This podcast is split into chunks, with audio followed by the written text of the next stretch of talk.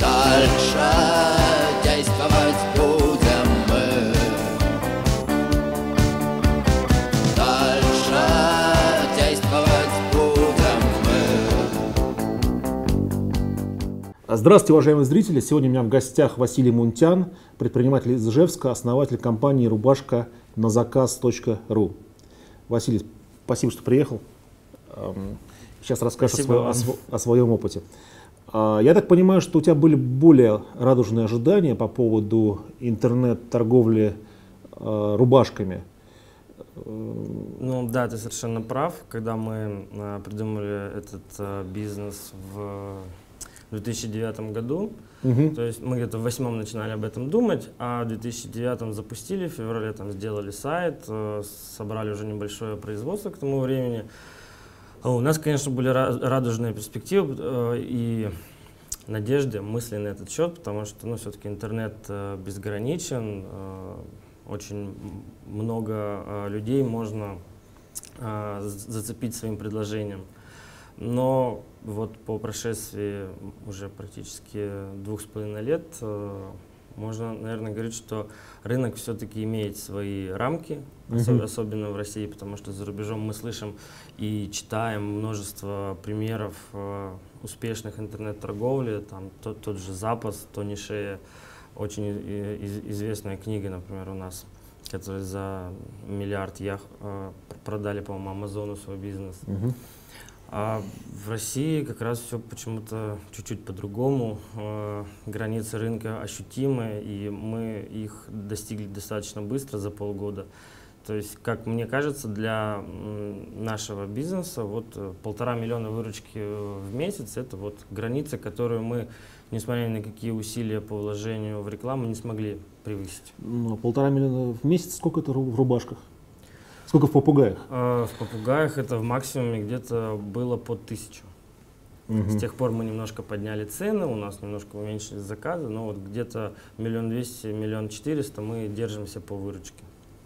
Мгм. Ну, тысяча рубашек это не так мало, на самом деле. Сколько позволяет производство делать? э, А, Производство позволяет делать где-то около двух, поэтому мы сейчас, то есть производство недозагружено, конечно, мы сейчас как-то пытаемся придумать другие направления, может, чуть-чуть попозже про это скажу. А, а всего мы отшили э, 16 с половиной рубашек тысяч. Мгм. И каждый есть уникальный за, номер. за этот период. Да, конечно. У каждого есть уникальный номер. Это вот мы придумали, кто-то выш- вышивает этот номер, э, чтобы, как сказать, подчеркнуть свою уникальность. Мгм. А, Получается, что на таких объемах, вот, ты говоришь, миллион рублей в месяц, прибыли как таковой а, получается довольно мало, да? Ну да, мы находимся в районе рентаб... э, безубыточности, я это так вежливо называю, в районе Мгм. безубыточности. А, причина в том, что для того, чтобы поддерживать э, высокое качество продукции, а я считаю, что именно из этого у нас все получилось, хотя бы вот этих результатов достичь, а, надо содержать достаточно большое количество персонала, Мгм. именно специалистов ИТР, это там конструктор, технолог, э, контролеры различные. Сколько человек которые- сейчас работает всего? а сейчас э, порядка 50, наверное. Мгм. Порядка 50 человек, ну, даже при ижевских зарплатах это все равно определенный фонд. То есть э, фонд оплаты труда – это основная затрата, Мгм. получается, у нас. Так. И чтобы выйти на требуемый объем хотя бы 2000 рубашек, что нужно сделать? Ну, если говорить про наше, на, на наше будущее, которое я себе нарисовал, Так. А сейчас какая ситуация? То есть мы поняли, что мы классно шьем рубашки, очень много довольных клиентов, очень э, хорошие отзывы у, так скажем, наших предполагаемых партнеров, с которыми мы уже ведем переговоры по отшиву для них рубашек. Люди, которые разбираются в пошиве рубашек, говорят, что у нас очень хорошее качество, особенно ну, для, для России. Поэтому мы если раньше мы стартовали как интернет-компания, и мы говорили, что да, мы интернет-ателье, мы вот э, в интернете работаем, продаем через интернет, то сейчас мы пришли к выводу, что интернет для нас это всего лишь одна, э, один из каналов сбыта, и надо активно работать по другим направлениям. То есть для примера мы сейчас открыли э, розничный магазин, просто отдел по торговле рубашками в, ну, в местном торговом центре в Ижевске, где помимо готовых изделий мы еще предлагаем э, пошив по индивидуальным меркам. соответственно, за цену, которая у нас есть на сайте, это там 2-3 тысячи, что, в принципе, никто за такие деньги в офлайне, в рознице, в обычной таких предложений нет. То есть это своего рода уникальное торговое предложение. Мы надеемся, что этот формат э, найдет своего клиента, так что ли. На самом деле мы хотим э, его протестировать в Ижевске, а потом э, запустить уже в- по схеме франчайзинга дальше. Мгм. Мне кажется. Каковы были первичные вложения в компанию, то есть в оборудование по производству и в софт Мы сайта? в- вложили э, в целом, вложили около 15 миллионов рублей. Я везде про это честно говорю. А основные деньги, конечно, наверное, ушли на период становления, зарплаты специалистов, а, на оборотные средства, потому что ткани нужно поддерживать большой а, ассортимент, а доставка из Италии порой это ну, 2-3 месяца занимает. Не, всегда что-то в России можно найти. В России вообще в принципе нет тканей. Кто бы производил рубашечные ткани в России? Мгм. Все абсолютно привозное из-за границы. Вот. И, ну и там уже дальше идет там оборудование, реклама в интернете. Создание сайта, по сути, а, сложно оценить, потому что мы изначально только заказывали какой-то первоначальный дизайн у студии. Я, по-моему, даже стоило 1060, но как-то не очень дорого. Мгм. А движок? А все остальное писали сами, своими силами, своими программистами. Мгм. То есть уже где-то года э, два мы абсолютно полностью сами поддерживаем сайт, потому что это быстрее, оперативнее, э, отвечает как бы нашим требованиям. Мгм. Так, вот сейчас все э, зрители сидят и думают, а, э, задают себе такой вопрос, точнее тебе, а откуда были 15 миллионов рублей, которые были вложены в компанию? Но это не секрет, то есть э, стартовый капитал для этого проекта э, выделил мой отец. Мы, в принципе, это честно везде говорим, то, что это, так сказать, ну, совместный проект, что ли, совместный семейный бизнес. Мгм. Ну, то есть у тебя, у тебя как бы семейный, семейный бизнес, а отец у тебя как-то с банковской сферой связан, насколько я понимаю. Ну да, он всегда работал в, в банках и до сих пор является там миноритарным акционером в одном банке. Мгм. Ну, в местных небольших региональных банках. Так, сейчас зрители скажут, какой же ты предприниматель, если тебе папа дал 500 15 миллионов? Ты готов к тому, что сейчас будет критика такая? Ну, А, на почему- YouTube в почему- комментариях скажут, блин, Почему бы и нет? Наверняка, наверняка скажут. Да, я готов к этой критике, потому что это проект был совместный, отец принимал активное участие в обсуждении и в его жизни. Как бы я этого не стесняюсь, он тоже. так он дал с возвратом или он дал просто так? Ну, конечно, с возвратом это как бы займ от физического лица, по сути дела. Мгм. Когда вернешь?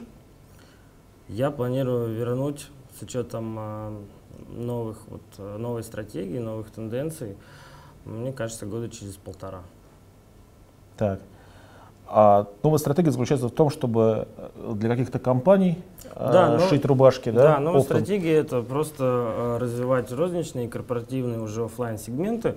То есть это корпоративная одежда, во-первых, это просто оптовая продажа рубашек, э, работа на Учитывая, что у нас хорошее качество, в принципе, у нас есть предложение по работе, а, как это называется, на по договору подряда, что ли, когда дают все сырье, мы просто делаем работу, отшиваем.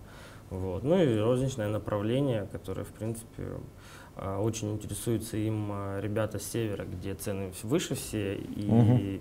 то есть там вот Сургут и где-то что-то вот еще подальше за полярным кругом, где ничего нету. Такой маленький форматик магазина, там 20 квадратных метров, 300 рубашек, очень им интересен. Мгм.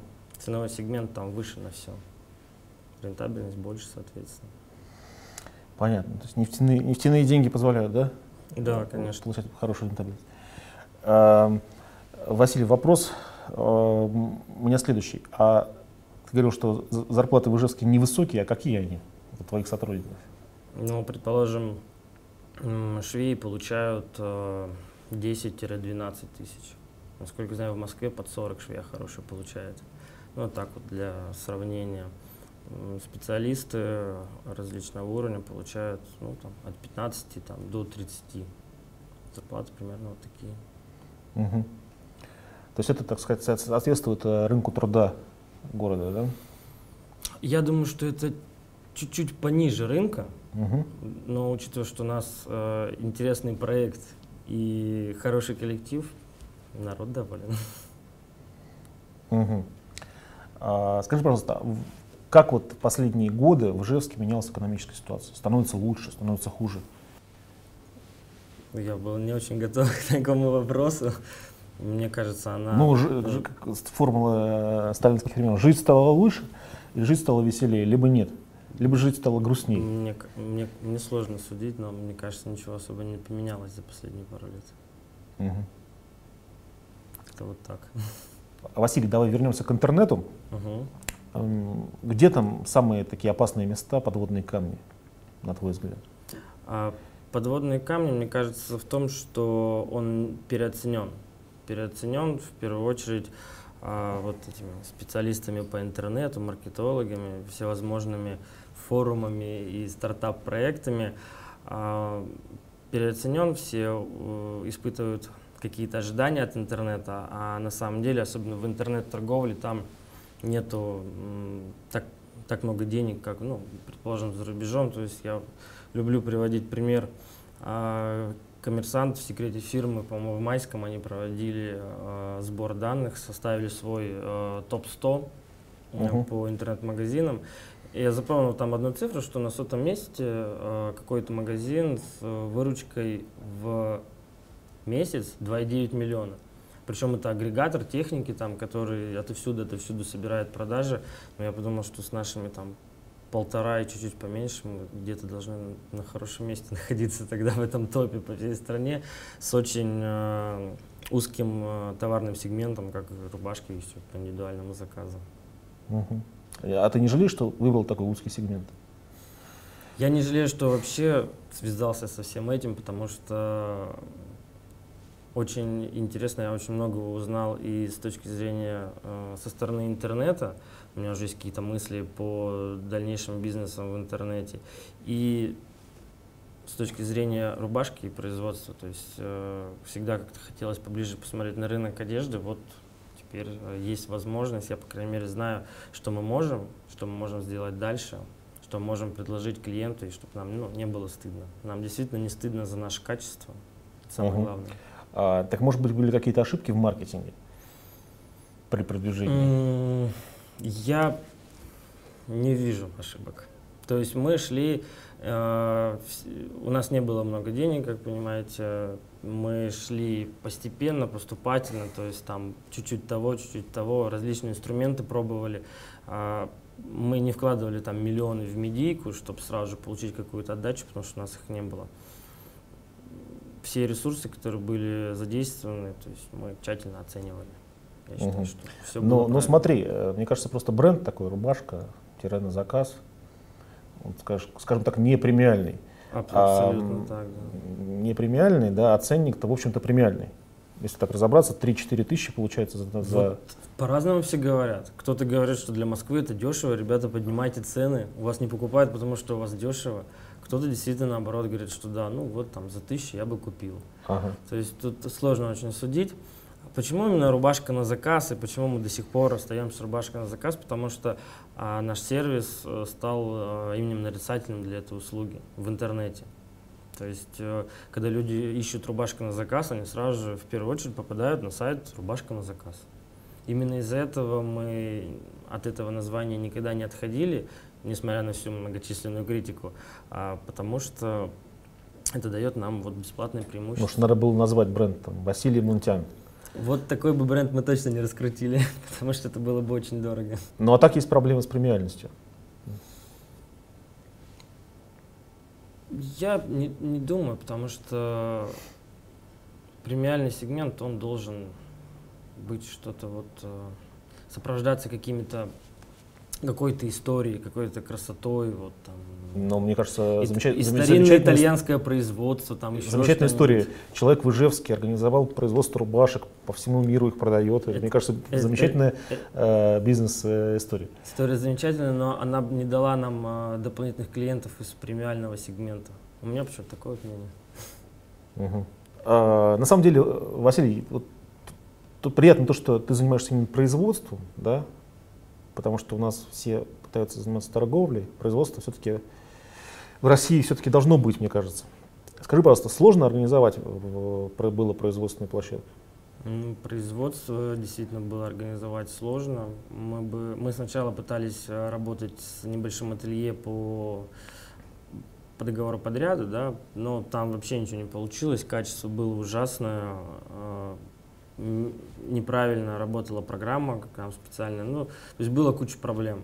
Именно поэтому мы взяли там начальника производства, пригласили на работу технолога, конструктора, там конструктора прислали в Москву обучаться специально. ам, вот там программно-аппаратный у нас комплекс стоит, который позволяет все это делать.